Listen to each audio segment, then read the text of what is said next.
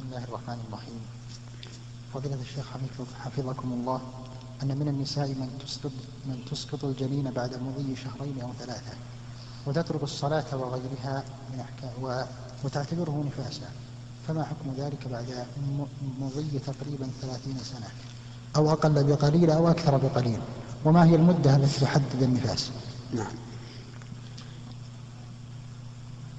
السؤال في أوله فيه إيهام كلمة تسقط الجنين. هل المعنى أنه يسقط من نفسه أو هي التي تحاول إسقاطه لا تسقط من نفسه حفظكم الله.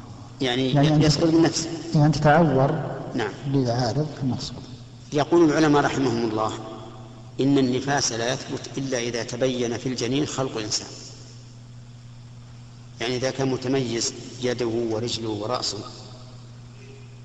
فإنه إذا سقط فالدم الخارج معه نفاس. وأما قبل التخليق فليس بنفاس. ومعلوم أنه لا يمكن التخليق قبل مضي ثمانين يوما.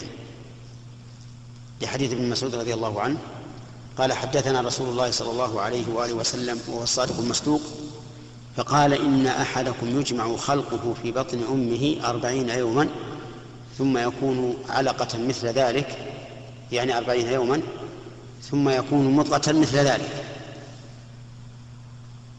ومعلوم أن المضغة كما قال الله عز وجل في القرآن ثم من مضغة مخلقة وغير مخلقة. والمضغة لا, لا يأتي طور الجنين إليها إلا بعد تمام ثمانين يوما فإذا كانت المرأة تعلم متى الحمل وأنه لم يمضي إلا أقل من ثمانين يوما فليس بنفاس. والسؤال الآن يقول مضى شهران والشهران ستون يوما. وعلى هذا فيعتبر هذا الدم الذي حصل ليس بنفاس. ولا يلزمها إلا قضاء الصلاة.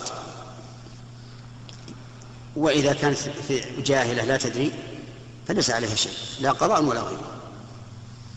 نعم.